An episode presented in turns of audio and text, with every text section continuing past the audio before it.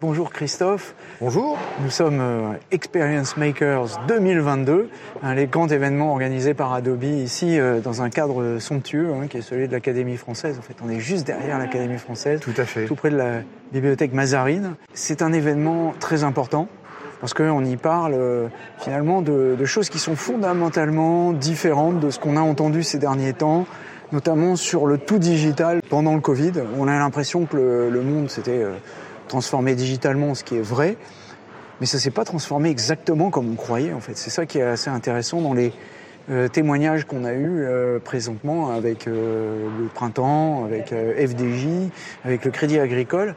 Il y a un retour de l'humain. Tiens, c'est bizarre. Explique-nous ça. Alors, il y a un retour de l'humain, mais il y a surtout en fait un, un retour de la valeur de l'expérience vécue. Et s'il y a retour de l'humain, c'est aussi parce que on recherche de plus en plus à avoir une expérience personnalisée avec une marque. Euh, là où le digital va apporter quelque chose, justement, c'est sur cette hyper personnalisation qu'on peut attendre et sur l'utilisation de la donnée. Aujourd'hui, en fait, les entreprises sont extrêmement riches de données et elles vont chercher à se démarquer vis-à-vis de leurs concurrentes, justement, par l'expérience qu'elles vont proposer.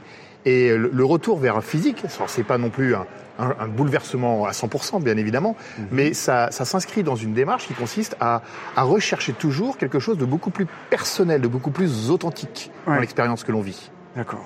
Donc ça, euh, j'ai l'impression que de réentendre Joe Pine 30 ans plus tard, ça y est, on y est, l'expérience client, c'est plus euh, une, euh, comment une vague promesse du futur, c'est quelque chose, là, il faut s'y mettre tout de suite. Et si on s'y met pas, on, disparaîtra en fait. Alors, non seulement il faut s'y mettre, mais je pense qu'il y a beaucoup d'entreprises qui ont commencé à s'y mettre.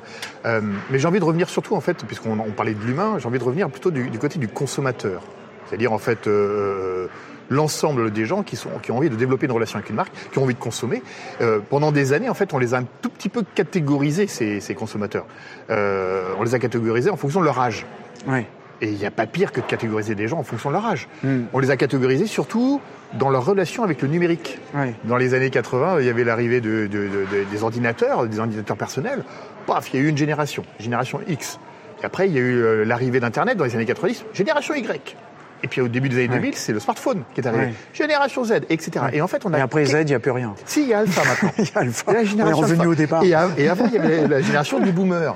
Et en fait, tout ça, c'est lié à la relation avec, le- avec- avec le numérique. Mais aujourd'hui, en fait, on se rend compte que les gens n'ont plus envie d'être catégorisés par, euh, Ouais. en fonction de leur âge. Bah oui, forcément. Mais Parce qu'il y a des boomers comme nous, par exemple, Voilà. qui sommes pourtant euh, plutôt pas mauvais euh, en digital. hein. qui sont plutôt pas, pas mauvais, Ah. ou alors simplement parce que nous, on est plutôt attirés vers des sujets, et ça dépend en fait d'ailleurs du profil de chacun. Quand on est, euh, quand on aime par exemple les gaming, quand on aime euh, euh, le vin, quand on aime, je devrais pas le dire parce que il faut consommer, consommer avec modération, mais en fonction des sujets en fait qui nous intéressent, euh, on va s'orienter fi- euh, euh, finalement vers des gens qui nous ressemblent. Ouais. Et ces gens qui nous ressemblent ne sont pas catégorisés par âge Ouais. mais bien par profil, par centre d'intérêt, par envie. Et c'est là en fait que, Ouais. d'ailleurs, le, le- le- le physique rejoint le digital. On a besoin de retrouver des gens qui nous ressemblent, Ouais, avec qui ça. on a des points de, de, Ouais. de, de- de si- similarité très importants. Mais et c'est pas forcément euh, quelque chose qui va se faire cette similitude au travers de l'âge, mais au travers des goûts, au travers des attirances, etc. Des modes de consommation, quand est-ce que je consomme, est-ce que je consomme plutôt le matin, le soir, les sujets qui m'intéressent aussi, que je souhaite couvrir. Alors c'est c'est là un peu que les Athéniens s'atteignent, parce que euh, toi tu es en charge euh, de la CDP sur l'Europe euh, au sein de Adobe euh, Marketing Cloud, mais alors j'ai presque envie de te, te challenger là-dessus. Euh, on a eu la DMP, on a eu la CDP, on a déjà ensemble traité souvent ce genre de sujet.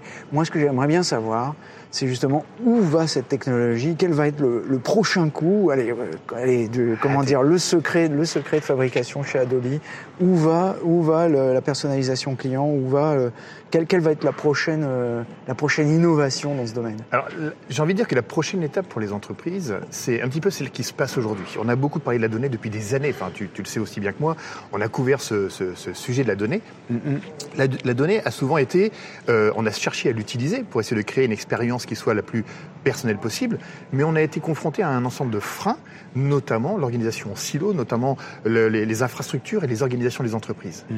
Et aujourd'hui, donc, la- certaines technologies ont cherché à, à- à casser ces silos, mais maintenant, il faut aller beaucoup plus loin que ça. Il faut en fait être capable de pouvoir connecter l'ensemble de ces silos ensemble, de pouvoir agréger cette donnée et d'avoir en fait une vision complète du client, mais surtout de pouvoir activer cette donnée en temps réel. Et c'est ça en fait la prochaine étape. C'est cette capacité à activer la donnée en temps réel et de proposer au travers d'outils de création d'expérience une, expérience qui soit exactement celle que l'on attend au moment où on est en train de la vivre. Et ça, aujourd'hui, c'est la prochaine étape. On, commence à y être, il y a une technologie qui arrive, mais c'est la prochaine étape pour les marques et les entreprises. Comment créer une hyper personnalisation de masse temps réel Alors ça, on en parle avec Adobe depuis longtemps, puisqu'on suit euh, les acteurs de Visionary Marketing connaissent ça au travers de l'Adobe Summit, parce qu'on en parle depuis déjà deux ans. Mais bon, clairement, sur le terrain, on en est où là? Où, ils en sont les clients? J'ai envie de donner simplement un exemple, un exemple qui est assez, euh, qui est assez marquant parce qu'en fait on connaît tous, on a tous entendu parler d'un club de football qui s'appelle le Real Madrid. Real Madrid, c'est des centaines de millions de fans de par le monde. Aujourd'hui, l'objectif du Real Madrid, c'est de créer justement cette, cette nouvelle étape d'expérience, d'expérience hyper personnalisée, qu'elle soit expérience physique ou digitale. Mhm. C'est comment vivre une nouvelle expérience quand on va dans le stade du Real de Madrid pour pouvoir recevoir éventuellement des offres qui nous correspondent parce qu'on a envie de, d'acheter le maillot de quelqu'un et là il y a une offre de mon joueur préféré donc je peux y aller maintenant. En fait, comment on vient personnaliser cette relation et faire le pont entre le physique et le digital. Et ça, ça commence à se mettre en place. Et le Real de Madrid est typiquement euh, une entreprise qui a décidé d'aller dans cette voie-là. Et ça, c'est assez nouveau. Et, ça, et ce n'est pas uniquement sur 10, 15 ou 1000 clients c'est sur 350 millions de fans.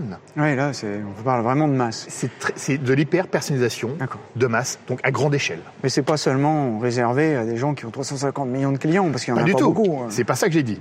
J'ai dit simplement, on peut aller jusque-là. Bien évidemment, dès lors qu'on s'adresse à euh, nos clients et qu'on cherche à faire en sorte de se démarquer de la concurrence, en fait, tout l'enjeu aujourd'hui, qu'est-ce que c'est?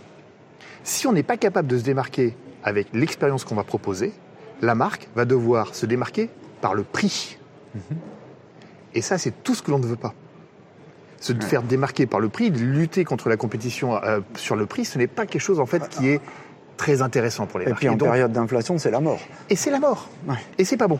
Donc aujourd'hui, le seul moyen en fait de se démarquer, donc de pouvoir attirer des nouveaux clients, des nouveaux consommateurs, de pouvoir les fidéliser, c'est l'expérience que l'on va leur proposer. Qu'on ait 10 clients, qu'on ait 100 clients, qu'on ait 1000 clients, qu'on ait des millions de clients. Hmm.